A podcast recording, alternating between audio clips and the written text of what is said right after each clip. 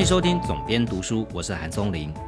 很久没有在一周里面两次更新节目，那主要是因为我觉得这次的乌克兰事件其实带给我们蛮多对于国际情势的观察的新的视角。我觉得这个是在呃过去三十年可能大概国际情势的结构性。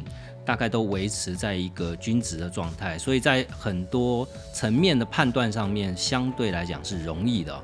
但是经过这一次的事件，我发现，呃，尤其在欧洲，其实做了很大的转变。呃，极端一点讲，某一种程度，在未来可见的将来，回到新冷战这样的时期，是机会是非常的大哦。那如果一旦回到了新冷战，说我们在各方面啊，也许会觉得一般平凡的老百姓这件事情跟我们无关哦。但是就拿现实一点的事情来讲，你在做投资上面，可能就会多多少少会有一些呃在判断上面的依据哦。你到底该怎么去判断？呃，一个市场哦，或者是这个国家到底会做什么事情哦，从而规避你的投资风险，我觉得多多少少都是一些好处啊。所以我特别在这个礼拜又多加开了一集节目来讲哦，在国际情势的一些看点。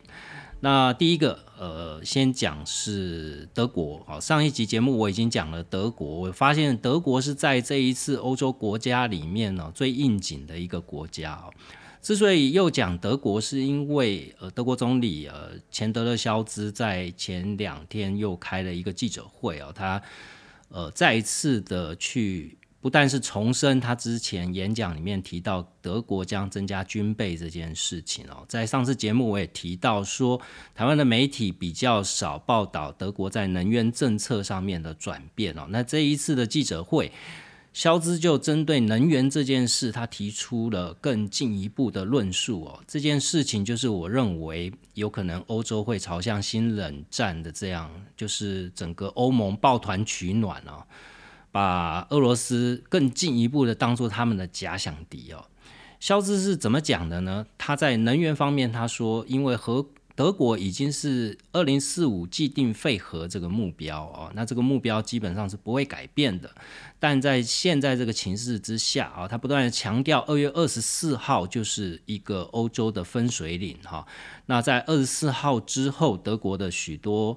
政策都要想到安全这个议题哦，而不是纯粹的从商业性来考量。那当然，大家都知道，在之前战事开打之前，就因为北溪二号这这个从俄罗斯直通德国的天然气管道到底要不要关闭这件事哦，有了蛮多的争议。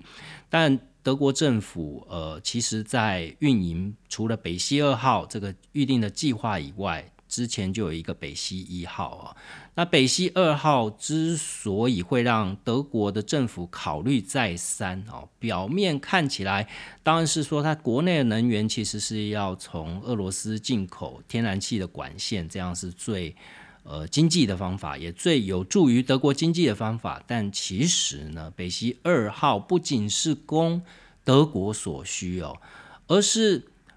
从此之后呢，俄罗斯的天然气就不用经过一大堆国家了哈，它的天然气是直接接到德国的本土，之后再把这些天然气卖给其他的欧洲国家哈。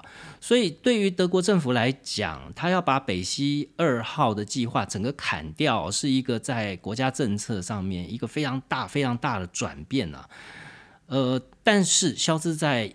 他的记者会里面，他重申了这件事情，我觉得这就是重点了。他宁可不要去贪图呃从天然气上面去赚到钱的这件事情，他也要他在记者会里面讲说，呃，必须要重新思考说能源问题在我们的国家安全里面扮演什么样的角色，必须要把国家安全放在能源的前面哦。所以我看北溪二号这件事应该就是黄掉了哈，之后呃原本投资的那些钱都打水漂了，这个案子应该不会再持续下去哦。即便是乌克兰战事结束之后，呃德国也不会再继续从俄罗斯直接拉管线走海底，呃直接到俄呃德国的本土。那在德国之声里面有提到说，呃德国的进一步的做法，因为他先前讲说要有两个新建的 gas terminal，呃新的集气站。那这个新建的集气站呢，目前德国的媒体猜测是。它会经过乌克兰哦，也就是说，它要把这个管线途经前中东欧的国家，然后再接到德国。它不走海路了，改走陆路。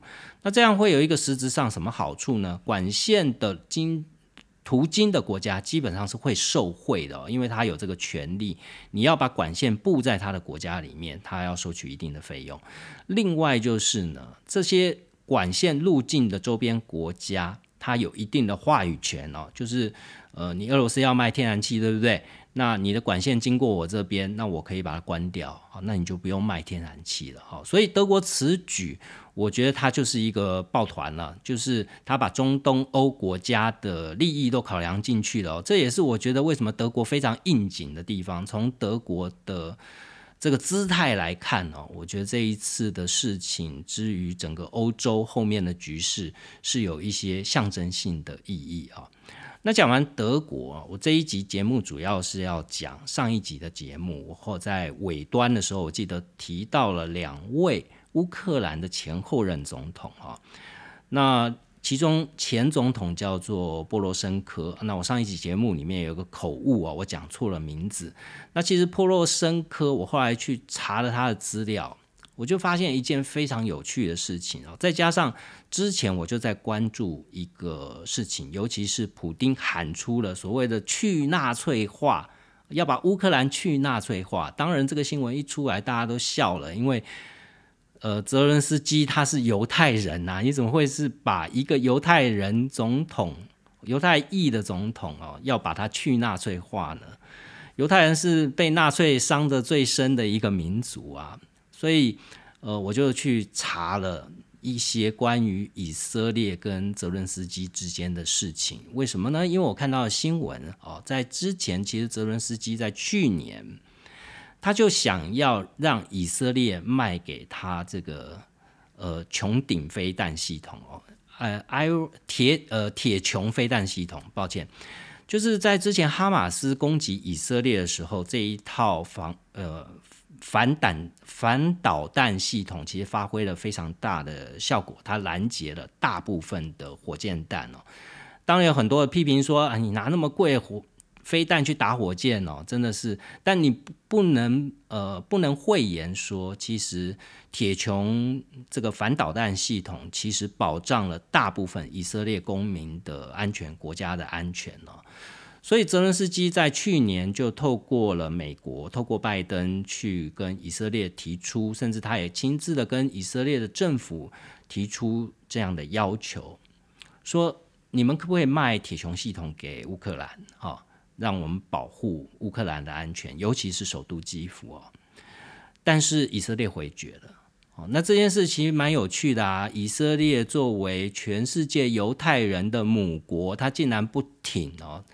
呃，身为犹太裔的一位呃邻国的总统哦，所以呃这个事情就让我想要去了解为什么。哦，以色列会这样做哦，以色列会，尤其是以色列在这一次乌克兰事件里面反应也是出奇的慢哦，他一直到前两天才开始，呃，他也不能算谴责了，他只是同情乌克兰的处境，然后呃表示，呃，第一个，以色列有一个叫外国人部的一个部会啊。那这个部会呢，是专门协助全世界各地的犹太人呃相关的事务哦，包含其他国家的犹太人，你想要回到以色列哦，都是透过这个部会。那他就指定呃犹太人部要去呃去安顿哦，包含撤侨哦，有以非常多的以色列公民现在还在乌克兰哦，所以他们如果要回到母国的话，呃，以色列会政府会协助帮忙他们。那第二个就是他提供给一些呃非常民生基本的一些捐赠哈，他没有像其他欧洲国家直接就是给你武器弹药，给你反坦克飞弹，给你防空飞弹，他没有这样做，他完全都是所谓的人道援助了哦，就是医疗哦，跟一些像发电机这样的设备哈。那为什么以色列对于一个犹太裔的总统会是这么的冷淡呢？这件事也是让我去追查啊。简单来讲，刚刚讲的这两件事，不管是乌克兰的前后任总统哦，他们之间在这一次的战事，你看出来哦，两个人都面对了媒体，都是一副为国家哦抛头颅洒热血的这种呃令人非常敬佩的勇气啊。但是其实他们是政敌啊，当然泽伦斯基把这个波罗申科给干掉了嘛，所以他们是政敌。但这不打紧哦，在呃不泽伦斯基上任之后，其实他是有呃运用一些政治影响力来去呃请司法系统去调查哦波罗申科是不是曾经资助过这个乌东地区啊。呃，跟他们买煤矿啊，所以这件事情是进入到司法调查，所以泽伦斯基一度还跑到国外去啊，躲避这个要被关到监牢里面去哦。所以他们两个前后任总统其实是水火不容啊，他就是敌人哈。但这让我想到一件事啊，就是不管是乌克兰前后前后任总统。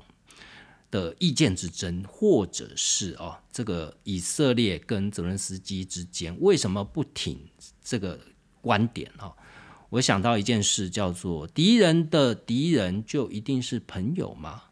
或者是敌人的朋友就一定是敌人吗？这听起来有点绕口令哦。你想一想哦，我发现这件事情呢，其实不只是在我们现在看国际局势，或你一般在工作上面你都碰得到吧。敌人的敌人，我们通常都会认为他就一定是朋友哈，所以透过敌人的敌人削弱敌人哈，这是一个大家都知道的一个策略哈。敌人的朋友一定意识形态跟我不同哦，所以我一定不会站在他那边哦。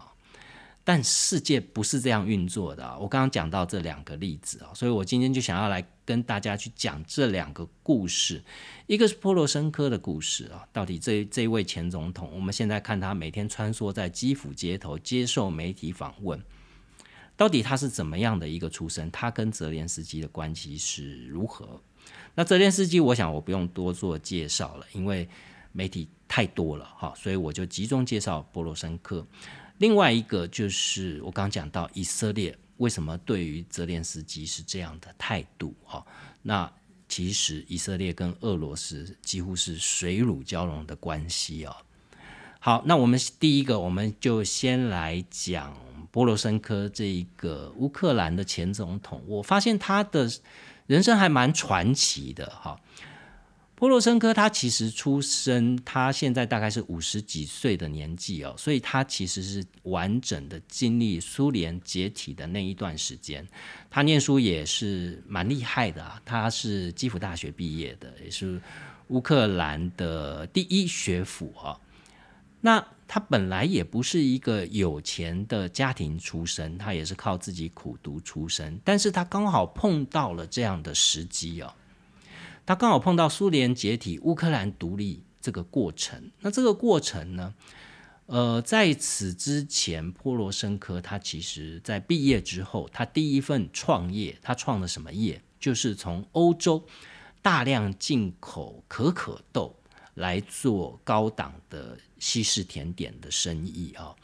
那主要是因为当时。乌克兰独立之后，再加上这样的气氛，老百姓对于西方的新鲜事物都非常的有好奇心，所以他就这让他赚到了第一桶金哦。那第二桶金就是在呃乌克兰独立、苏联解体之后，在大量的国营事业，我们都知道那时候乌克兰是什么都能卖啊。呃，乌克兰的军队把一大堆的军武都卖出去了哈，因为付不出军队的薪水啊，所以大量的国营企业私有化的过程就会贱卖啊。波罗申科就抓紧了这个时间，他就收购了呃遭到拍卖处分的国有企业，并且他扩大了生产线，成立了乌克兰最大的糖果公司，这家公司叫如盛。那也因为这样，他空手套白狼啊，掌握了巨额的财富，被称为是乌克兰的巧克力大王。他的财富呢？他是乌克兰少数的寡头啊。所谓寡头，就是赚了非常多的钱。他是乌克兰第十一大富豪他其资产名下的资产大概有五点四亿美金。波罗申科是一个成功的生意人，但他怎么样进入到政坛的呢？其实他做生意没多久，他就进入到政坛了。他在一九九八年。前面讲到，他一九九六年买下了国营的公司，转型变成一个民营最大的糖果企业啊。到一九九八年，他就开始参选了。他以政治素人的身份获选为乌克兰国会的议员，开始政商两栖的身份了。那到二零零五年，他就加入到内阁里面去担任国家安全跟国防委员会的秘书，以及外交部长，这都是相当重要的职务哦。在担任内阁成员的期间，其实波罗申科就是一个亲欧派了。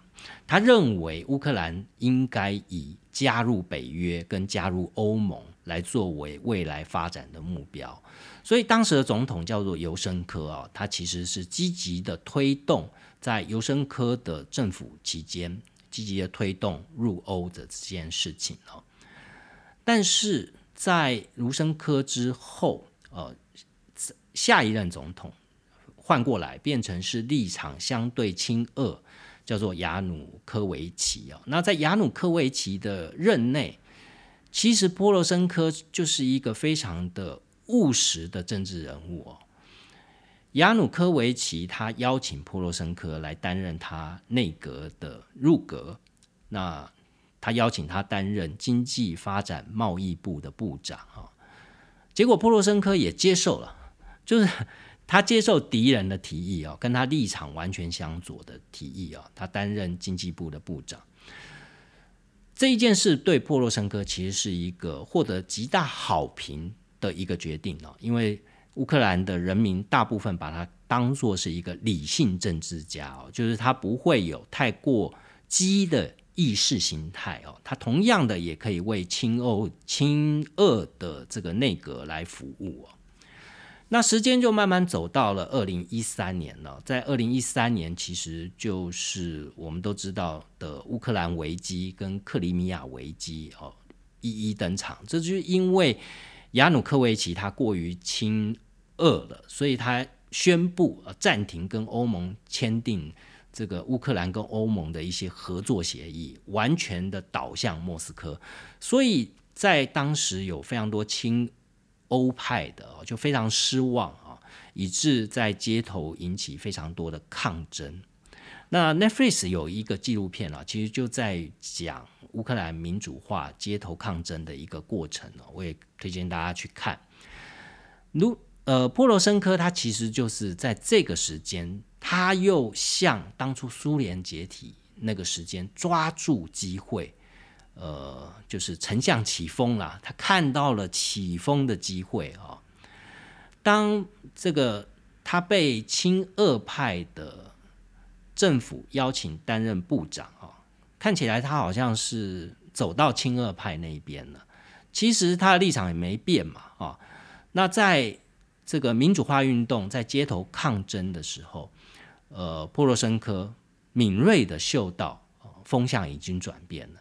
所以他选择倒戈，重新归队到这个反对政府的阵营啊。他成为唯一公开声援反对派的乌克兰的知名政治人物以及商界人物啊。他拿自己的钱出来提供给示威者粮食啊、水啊这些补给，甚至他自己哦就跳上了挖土机，阻止军人攻击示威的群众。那你可以想象啊，在那样的环境底下，当然对他个人的知名度、对他的光环哦，就提升了非常的多。所以紧接着二零一四年的大选，毫无意外的，波罗申科就成为了乌克兰的总统哈。那波罗申科在这一片民意的看好当中就任了总统，他又是亲欧派的。呃，常年亲欧派的成员哦，所以，呃，为什么他会被同样立场的泽伦斯基给干掉，没办法连任，没办法连任呢？这个原因其实就在于说，呃，你也许作秀可以啊，但做事行不行啊？再加上乌克兰那个时候，呃，做事相对来讲也是难的。波罗申科在顺利当选总统之后呢，他第一个目标就是想要大刀阔斧的改善乌克兰的政经架构哦。其实乌克兰一直没办法加入欧盟，其中有一个非常重要的原因，就是因为乌克兰的贪污指数其实非常高的哈。在二零一七年曾经发表的国际透明组织的。这个贪污指数的调查里面，乌克兰在全世界一百八十个受测地区，它是位居第一百三十位哦，就是它的贪污问题是极其的严重。在欧洲地区，除了俄罗斯跟中亚之外，它是最后一名哦。所以欧盟其实有直接的表示过，呃，反贪腐做的不好这件事是乌克兰。呃，入欧的一个非常大的障碍，容易造成很大的负面观感呢。那波罗申科当然他也知道这是一个问题，所以他一上任之后呢，他就向贪腐宣战啊，然后希望借由这个举动呢，来提高外资的吸引力。但是他所所属的政党在议会里面，他的席次并没有过半。在这些改革推动的法令的过程当中，受到很多的阻碍啊，许多保守势力就会群起而攻之，所以当然他的这个政策的落实的效果就没有很好啊。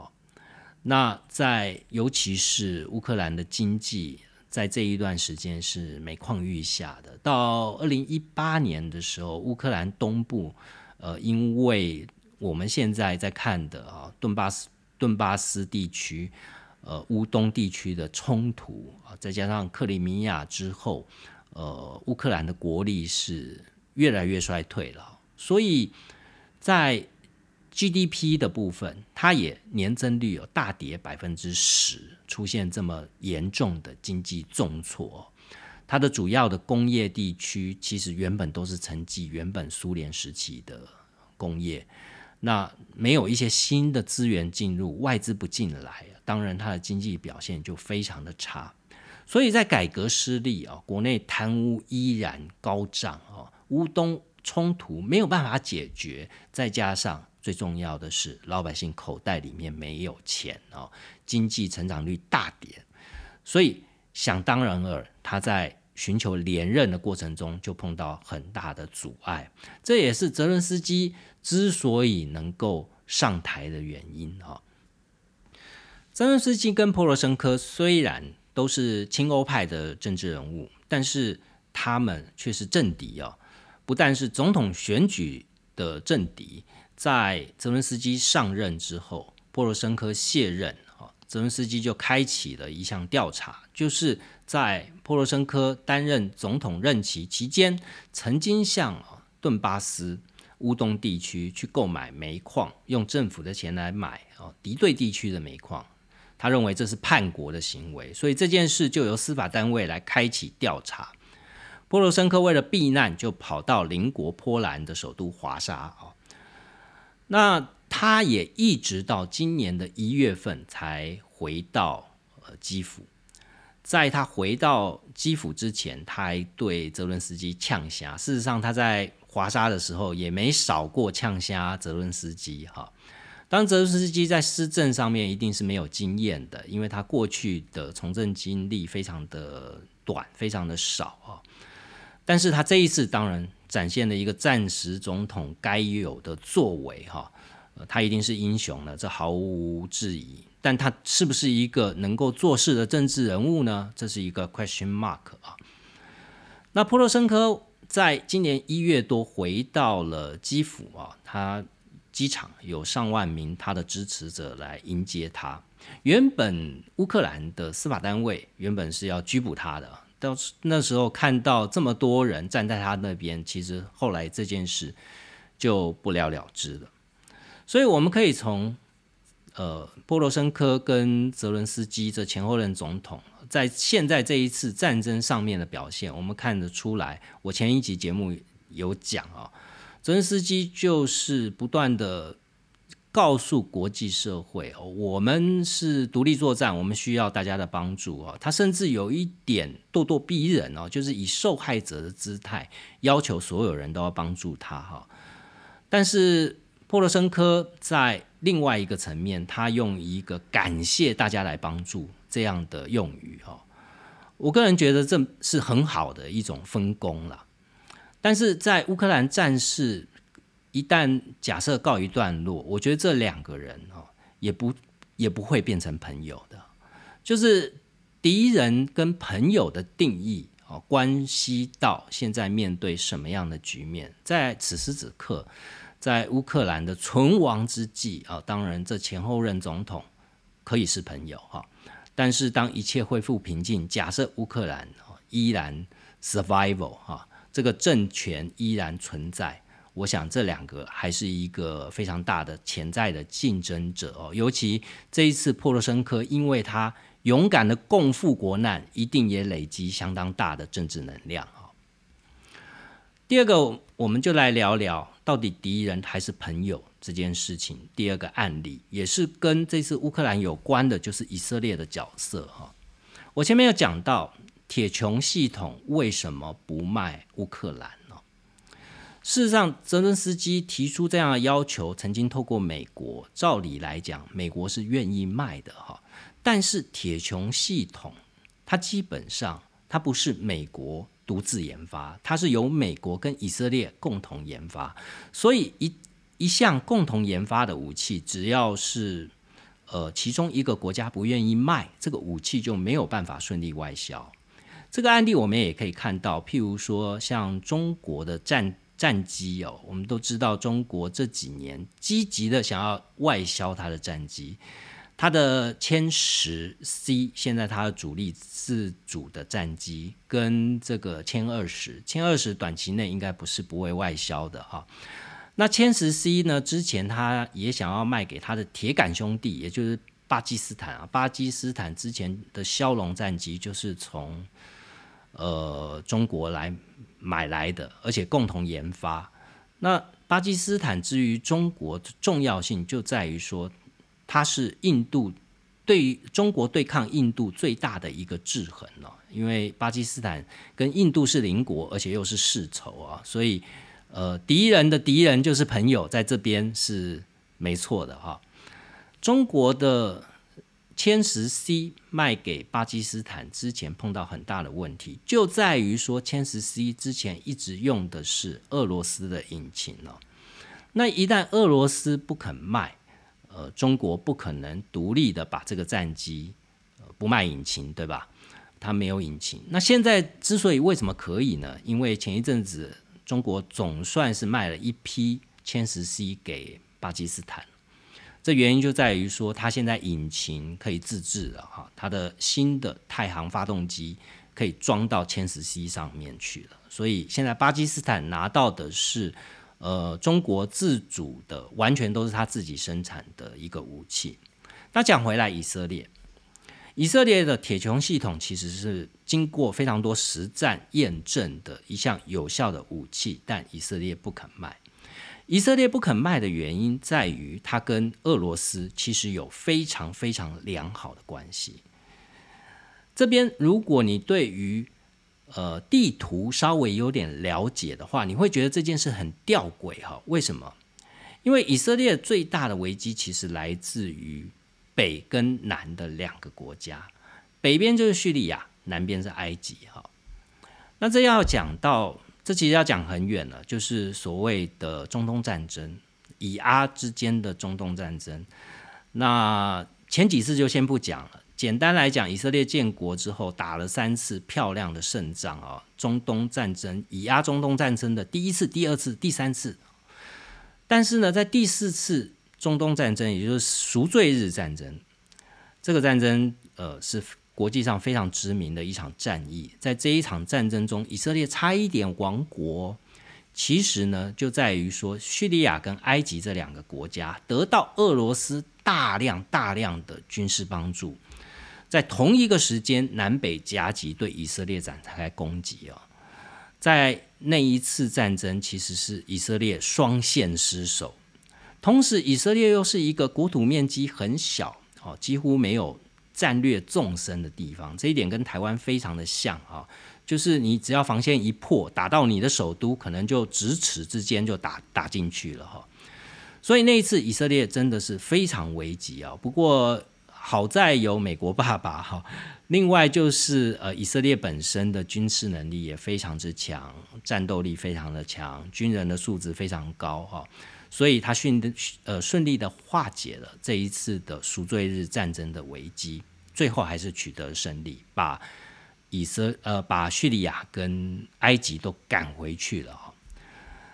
以色列从这一次的赎罪日战争，他明白了一个道理：他的所有的保护国家的行为要根据周边国家的动态，他不能一昧的哈，只是你是我的邻国，你又是阿拉伯国家，我就毛起来打哈，他还是要有一些折冲的角度在里面。所以呢，他第一个是跟埃及取得了一些协议，在联合国的协调之下，他把原本占领的西奈半岛，这是从埃及。占领的，他还给了埃及，跟埃及互相承认哦。在此之前，其实阿拉伯国家跟以色列都是互不承认的一种状态哦。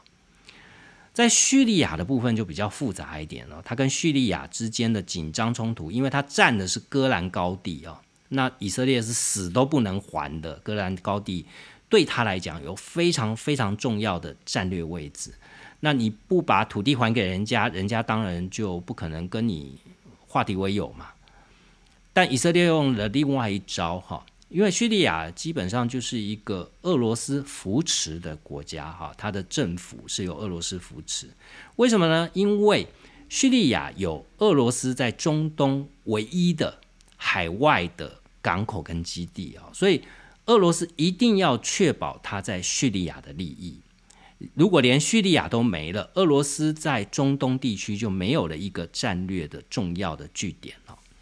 这也是叙利亚为什么它全部的军事装备、它的甚至它的这个金元方面都是来自于俄罗斯哦。但你会想，在这样的情势之下啊，敌人的朋友那就是我的敌人嘛。哦，尤其埃及也是受到俄罗斯的军事支援了。那如果你是从这个角度想，你就会把俄罗斯当做敌人，但事实不是哈。以色列一直都把俄罗斯当作是一个非常友好的对象，甚至甚至他要打叙利亚，他们经常会有许多飞弹的攻击。以色列还会特别知会俄罗斯说：“我现在要打叙利亚的某一些阵地，请你们避开，呃，以免造成伤亡啊。”所以两。两者之间的关系是好到这个样子哈，那这件事就如果你没有去深究的话，你就会觉得说，诶，为什么以色列会不支持一个犹太裔的总统呢？这件事，呃，不是非常的奇怪嘛？不是他不支持哦，而是国家利益有轻有重啊。俄罗斯是更重要的盟友，之于以色列而言，没有俄罗斯去协调他跟叙利亚之间的关系。就会处于非常非常紧绷的状态。事实上，有非常多次叙利亚跟以色列之间交换战俘这样的过程是由俄罗斯来主导的。所以泽伦斯基也讲了，在这一次乌克兰事件，其实最有最有实力能够扮演调停者的角色，呃，其实是以色列。以色列不但跟乌克兰很好，跟俄罗斯也很好。那之所以会有这样的原因，是因为不不论是乌克兰或者是俄罗斯境内都有相当多的犹太人。在二战之后，有很多俄罗斯的犹太人，乌克兰也是，但俄罗斯比较多，回到了以色列啊。那他们是在以色列是属于基本教义派。所谓基本教义派，就是我去过以色列旅游，所以呃。我觉得以色列是一个非常非常 high quality 的旅游地点，除了物价非常的高这一点非常不友善之外，因为你随便去一个杂货店，杂货店的老板的英文都好的不得了，你完全不觉得你在中东地区哦。好，那俄罗斯有非常多的犹太裔啊，在呃以色列建国的时候回到了以色列。那他们是基本教义派，基本教义派占以色列的人口数大概只有百分之十，就是我们看到戴帽子、穿黑衣这样的以色列人。但是这百分之十在政治上面，在呃科学上面，因为当初俄罗斯人是比较有比较先进的科技的技术哦，他们在这两个领域上面有极大的话语权哦，所以他们能够影响。到以色列的政坛，尤其以色列是多党政治，呃，小党政治，所以每一任总理他都不是能够过半的哈。那所以从这个角度来看呢，这件事就变得正常很多了。就是俄罗斯原本就不是以色列的敌人哦，在某一个程度上面，他或许是扮演敌人的角色，但实际上包含俄罗斯对于巴勒斯坦的态度啊。呃，嘴巴里面讲声援，但实际上面他并没有给予巴勒斯坦太多的帮助，甚至还不如我们想象中，以色列是美国所扶持的哦。但是，呃，美国对于巴勒斯坦的援助其实高于其他国家，这件事听起来又是一件很吊诡的事，对不对？所以，呃，我觉得从以上我们聊到的，不管是乌克兰的前后任总统之间的关系。或者是以色列跟俄罗斯跟乌克兰之间千丝万缕的关系，我们都可以证明到一点哦。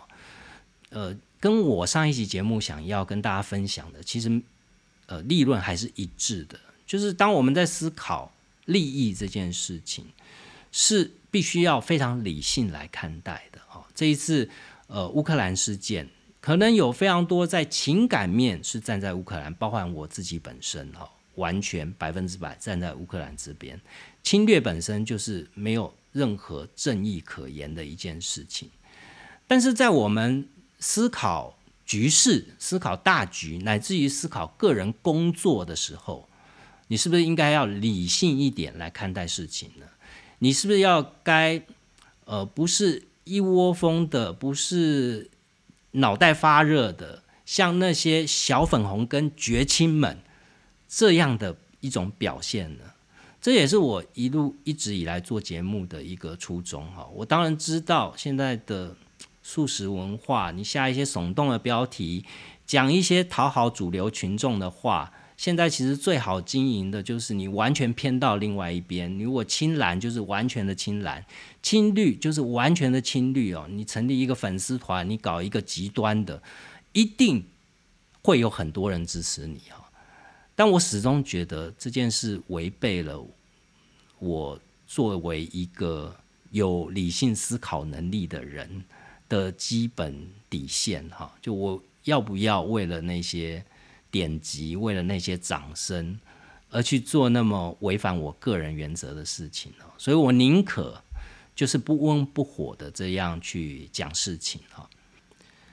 敌人的敌人到底是不是朋友？敌人的朋友到底是不是敌人？这件事都值得我们好好的想一想。希望今天的节目对你有帮助，也欢迎在 Apple Podcast 上面帮我留下五星评价。有任何的问题，都欢迎透过我的粉丝专业韩松你的编辑手记上面跟我互动。我发现有非常多新的。呃，人加入了我的好友啊，或者是按赞或等等之类，我在想会不会是 Podcast 传过来的哦？如果是，发个讯息让我知道，或呃给个评论让我知道哈。我们下一集节目见。